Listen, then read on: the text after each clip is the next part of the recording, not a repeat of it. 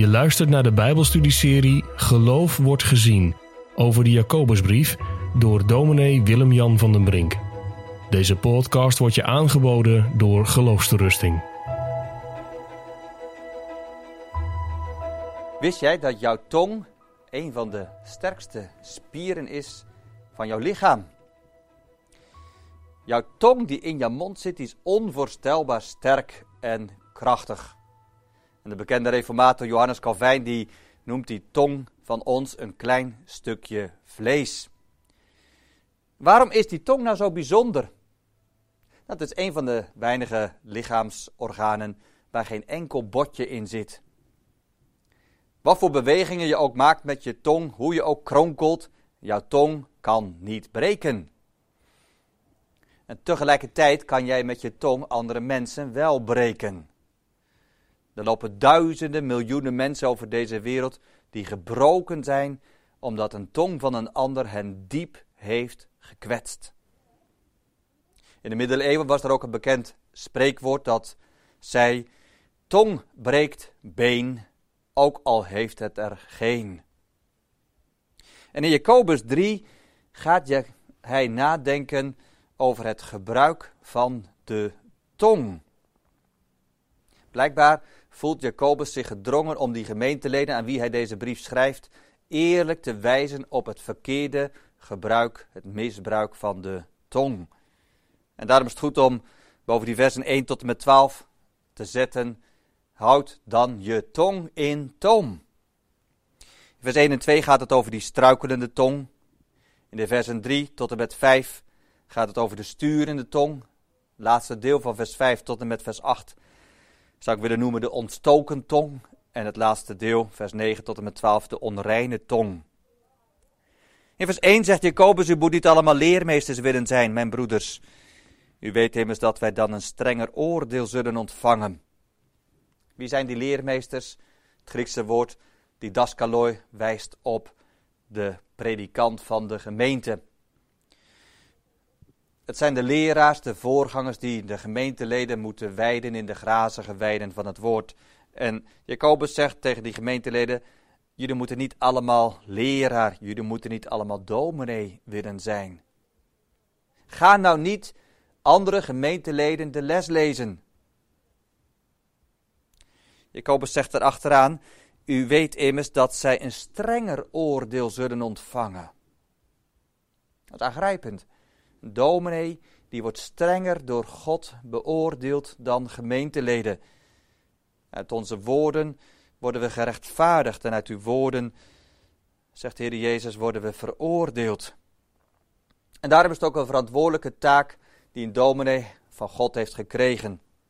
Elk woord wat hij uitspreekt op de kansel komt terug in het oordeel. En dat moet jou ervoor behoeden, als je geen dominee bent, om je wel als een dominee te gaan gedragen. Jacobus zegt, laat dat ambt waar God het heeft neergelegd. En tegelijkertijd moet een dominee dus ook voorzichtig zijn met wat hij zegt op de preekstoel. Hij moet eerlijk zijn tegenover zijn zender en eerlijk zijn tegenover zijn gemeenteleden. En jij, als je luistert naar een preek, jij moet voorzichtig zijn in het beoordelen van een preek. Ook jij moet eenmaal rekenschap afleggen van alle woorden die jij uitspreekt.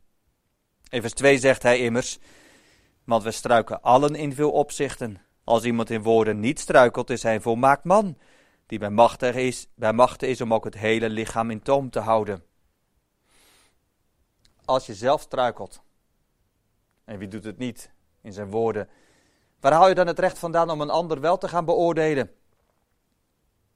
Als jij jezelf kan beheersen met je tong, dan laat je zien dat jij een volmaakte, volwassen man bent. Kijk, een klein kind, we hebben thuis kleine kinderen, die zijn geneigd om er alles uit te flappen. Die denken helemaal niet erover na wat ze zeggen. Maar Jacobus zegt als je dat wel kan, als jij dat kleine orgaan, die tong, in bedwang kan houden, in toom kan houden, dan ben je een volmaakt man. Zelfbeheersing hoort bij volwassenheid. Dat is een les voor dominees, Om niet zomaar alles te zeggen wat in je opkomt. Dat is een les voor gemeenteleden. Dat is een les voor alle Nederlanders. Kijk, wij Nederlanders, wij zijn geneigd om er eerlijk te zijn en recht voor de raap soms de dingen te zeggen. Zo staan we ook bekend als Nederlands volk. Tegelijkertijd moest ik wel even denken aan Geert Wilders. Hij kan soms ook zulke scherpe dingen zeggen, terwijl hij niet nadenkt over de gevolgen. Soms denk ik, beste Geert, je bent ook helemaal geen volwassen man. Hij kan mensen beledigen en mensen neerzetten. Het gebeurt in de politiek. En helaas, het gebeurt ook in de kerk. Er zijn ook in de kerk veel mensen in geestelijk opzicht onvolwassen. En daarom is zelfbeheersing een vrucht van de geest. Heel praktisch. Denk na voordat je iets zegt. Denk na voordat je op die verzendknop drukt bij een e-mail. Denk na als je een gesprek hebt. Houd je tong in toom. Wees geen leraar, wees geen leermeester. En dan maakt Jacobus de overstap naar die sturende tong. En hij gaat twee voorbeelden geven. Prachtige voorbeeld van een paard. Als je zo'n paard voor je ziet, dan zie je dat daar een toom aan het beest wordt gedaan. En met die toom kan een ruiter dat hele paard besturen. Het is heel moeilijk om een jong paard te temmen. Ik kwam een verhaal tegen dat een jong paard voor het eerst zo'n toom in zijn mond gelegd kreeg. En dat beest dat werd wild en dat sloeg erop los. Een onbehandelbaar paard. En zo is dat ook vaak met jonge mensen. Wij vinden het moeilijk om onze tong te beheersen. Op die boerderij waar dat jonge paard was, daar was ook een oud paard, Bob. En dat oude paard, dat had geleerd om te gaan met die toom. En als dan een klein kind kwam en die legde een suikerklontje op zijn hand, dan was die oude Bob, dat paard, heel mak. Hij liet zich beheersen en hij liet zich sturen. En zo moeten wij ook onze tong gebruiken, zegt Jacobus. Hou je tong in toom. En dan geeft hij in vers 4 nog een prachtig voorbeeld van een schip. Kijk maar eens naar een schip. In die tijd van Jacobus misschien 50 meter. Tegenwoordig heb je schepen van meer dan 300 meter. Enorme supertankers. En hoe worden nou die grote schepen aangestuurd? Door zo'n heel klein roer. Jacobus zegt dat zelfs bij een harde wind, in een vliegende storm, daar worden ze voortgedreven. En dan achteraan op dat schip, dan staat daar die stuurman met die helmstok in zijn hand en hij stuurt dat hele schip aan. Hij heeft dat schip in bedwang, het roer in handen. En zo gebruikt Jacobus die twee voorbeelden. Hoe sturen wij een paard, hoe sturen wij een schip aan? En hij gebruikt het voorbeeld van die tong, zo'n klein lichaamsorgaan dat zoveel invloed kan hebben. Als een machtige man zijn tong één bevel uitspreekt, denk aan Hitler, die zei dat alle Joden vermoord moesten worden, waren de gevolgen enorm. En één woord van barmhartigheid kan betekenen dat iemand de vrijstraf, vrijspraak krijgt. Zo machtig is die kleine tong van jouw lichaam en van mijn lichaam. Misschien maar een duizendste qua lichaamsgewicht. Dat kleine orgaan, maar het doet meer kwaad dan alle andere organen bij elkaar. Wat een schade kan jouw tong aanrichten. Er zijn kleine kinderen die opgegroeid zijn met een litteken omdat zij beschadigd zijn door hun ouders. Er zijn leerlingen die nooit zullen vergeten wat een docent ooit tegen hen heeft gezegd. Huwelijken gaan kapot omdat een man vernederende opmerkingen maakt met zijn tong richting zijn vrouw of andersom.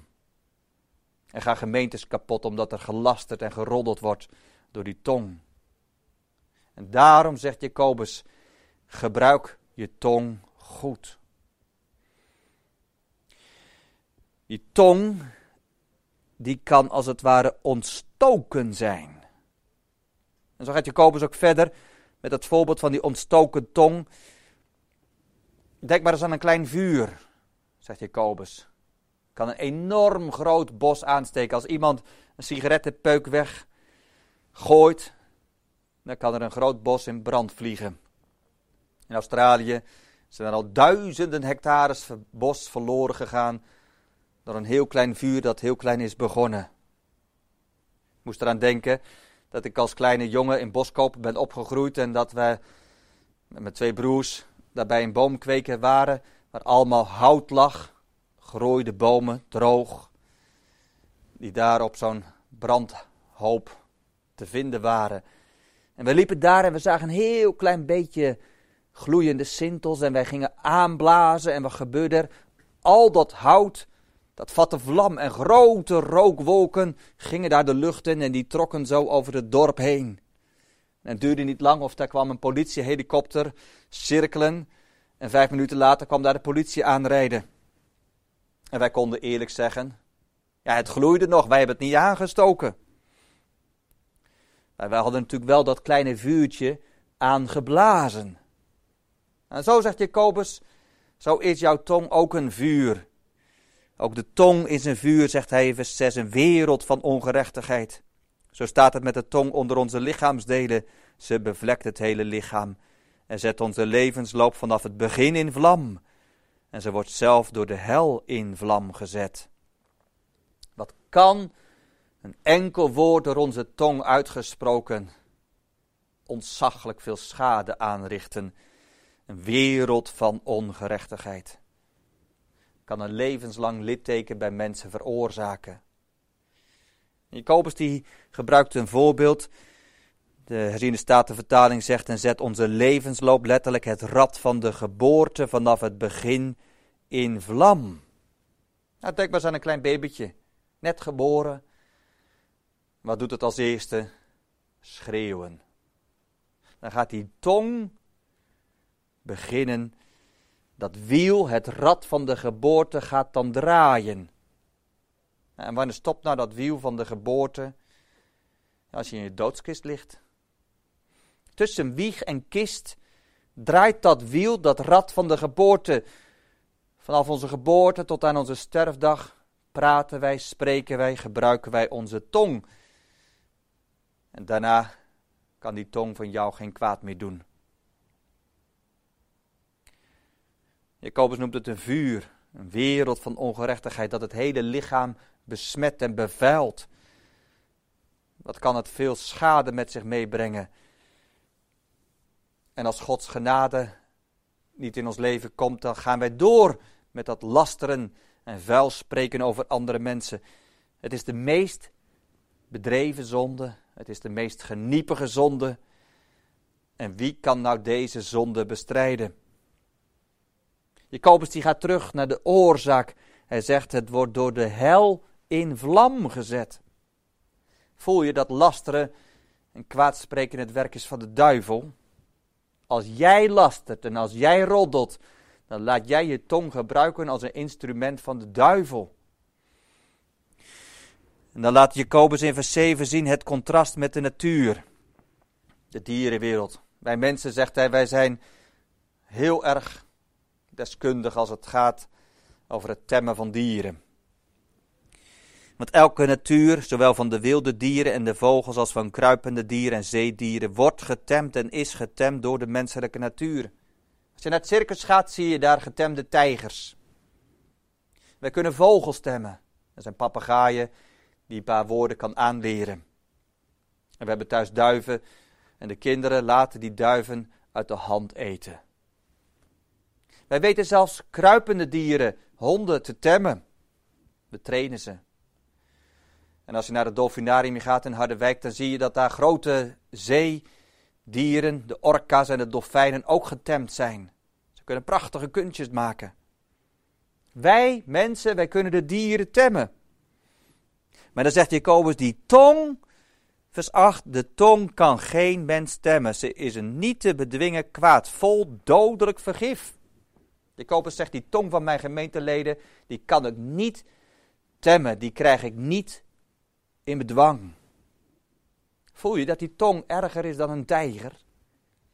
Dat roddelen, dat houdt ook een dominee niet tegen. Denk maar aan wat Paulus zegt in Romeinen 3. Jouw tong is vol van dodelijk vergif. Die tong die staat rechtstreeks onder de invloed van de duivel. Onze keel is een open graf. En grijpende woorden. En de mond is vol van vervloeking en bitterheid. En wij verspreiden o zo graag leugentjes. Hoe komt dat? Omdat wij de vader van de leugenen toebehoren. Dat is nou onze tong. En met die giftige tong verspreiden wij dat gif en geven we heel graag verkeerde dingen aan andere mensen door. Hoe ga jij om met je tong? Er zijn maar twee mogelijkheden. Of jouw tong is ontstoken door de hel, of jouw tong is aangeraakt door de Heilige Geest. Jij looft God of jij lastert God. Neutraliteit is niet mogelijk. In vers 9 zegt Jacobus hoe wij die tong moeten gebruiken. Ook in de gemeente, door haar loven wij God en de Vader. En door haar vervloeken wij de mensen die naar de gelijkenis van God gemaakt zijn. Je kan zingen met je tong, mijn blijde tong zal roemen in de Heer. En aan het einde van een kerkdienst dan geeft de gemeentepredikant met zijn tong de zegen van de Vader en van de Zoon en van de Heilige Geest aan jou mee. En als het goed is, is een vader in zijn gezin priester en, dan gaat hij voor in gebed en wordt het thuis gezongen. Wij gebruiken onze tong om God te loven. En je hebt de zegen gekregen en tien minuten later sta je buiten. En wat doe je dan met die tong? Ga je alles afbreken? En ga je kwaad spreken? Of tien uur later, s morgens in de supermarkt op maandagmorgen. En zie je daar weer een gemeentelid en breek je alles af. Ga je die ander vervloeken? Zo makkelijk hè, om die beelddrager, de mens die naar de gelijkenis van God is gemaakt, even neer te sabelen. En je vergeet dat ook die dominee een schepsel van God is. Je denkt misschien, oh, is niet zo erg. Iedereen doet het. God ziet het. En God vervloekt jou. Omdat jij het schepsel van God vervloekt. Uiteindelijk zegt Jacobus in de verse 9 tot en met 12 dat die onreine tong zo'n wonderlijk iets is. Met die ene tong komt en zegen en vervloeking uit voort. Hij zegt heel eerlijk, dit behoort zo niet te zijn, mijn broeders. In Spreuken 18, vers 21 lezen we dat dood en leven zijn in de macht van de tong. Jij kan met je tong iemand doden en jij kan met je tong iemand bemoedigen. Maar zo hoort het niet te zijn. En zo, zegt Jacobus, een appel. Zo behoort het niet te zijn, mijn broeders. Voel je dat God jou niet over heeft voor de hel? Jij moet je tong gebruiken om God te loven. En jij mag je tong niet gebruiken om andere mensen te belasteren. Jacobus die gebruikt een voorbeeld in vers 11. Laat soms een bron uit dezelfde ader zoet en bitter water opwellen. Dat is toch absurd? Als er een waterbron is, dan komt maar één soort water uit. Niet en zoutwater en zoetwater. Dat kan niet. Kan ook mijn broeders, vers 12, een vijgenboom olijven voortbrengen? Of een wijnstok vijgen? Een voorbeeld in Nederland, een appelboom kan toch geen pruimen geven? Nou, zo kan uit een fontein niet en zoet en zoutwater voortkomen. Voel je dat de bekering van je tong zo hard nodig is? Efeze 4, laat er nou geen vuile taal uit je tong en uit je mond voortkomen. Dat geldt voor de dominee op de kansel. Hij moet voorzichtig zijn. Dat geldt voor de gemeenteleden onder de kansel. En als je voelt, ik heb wel eens iemand gekwetst, ga naar die ander toe en zeg: Sorry, wil je mij dat vergeven? Tel nou eens tot tien voordat je iets zegt. Voordat je boos de telefoon pakt en voordat je een appje verzendt. Laat zien dat jij volwassen bent. Wacht maar eens een dag met reageren als je voelt dat je eerst boos bent geworden. En als je nou niet wil stoppen, en als je echt doorgaat met roddelen, Eén conclusie, dan is jouw tong inderdaad ontstoken van de hel. En dan zeg je daarmee, ik vind het ook niet erg om straks bij de duivelen in de hel te zijn. Ik zeg er één ding bij. Dan zal je wel te laat roepen om bekering. Dan zal je roepen om verkoeling van je tong. Dat zal je niet gegeven worden. En daarom, ook jouw tong heeft het nodig dat je aangeraakt wordt met een kool van het altaar. Breek met het uitbraken van vergif. Houd je tong in toom. En zing met Psalm 35. Dan meldt mijn tong met diep ontzag. Uw recht, uw lof. De ganse dag.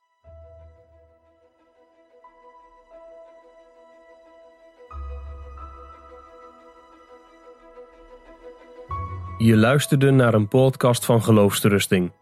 Wil je meer luisteren, lezen of bekijken? Steun dan onze missie en ga naar de website geloofsterusting.nl.